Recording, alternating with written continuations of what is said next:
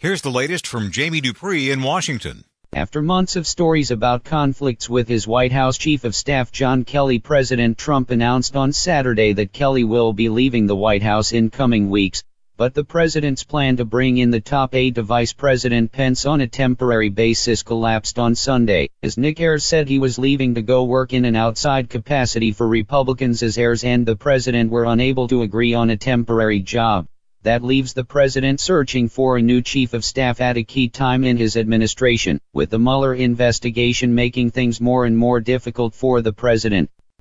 Jamie Dupree 2.0 over the weekend, Republicans released the transcript of their closed-door hearing with former FBI Director James Comey and what struck me the most was the power of television. This hearing was not open to the public and was not televised, and because of that it just didn't have the power and the impact that it would have if broadcast live from the halls of Congress. Comey had some interesting things to say like he regards the Russia probe as two different investigations. He also doesn't think the word collusion is a legal term as he said in his mind the question is about conspiracy and aiding and abetting Russia. You can find a link to the 235 pages from Comey on my blog. He'll be back for more closed door questions on December 17th.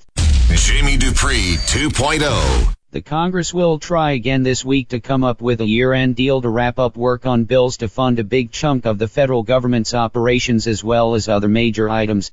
Tomorrow Democratic leaders will meet at the White House as President Trump presses for more money for his wall along the border with Mexico. House Senate negotiators had already agreed to $1.6 billion for border security but the president wants 5 billion.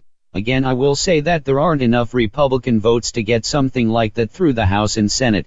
If no agreement can be reached there would be a partial government funding lapse starting on the Friday before Christmas.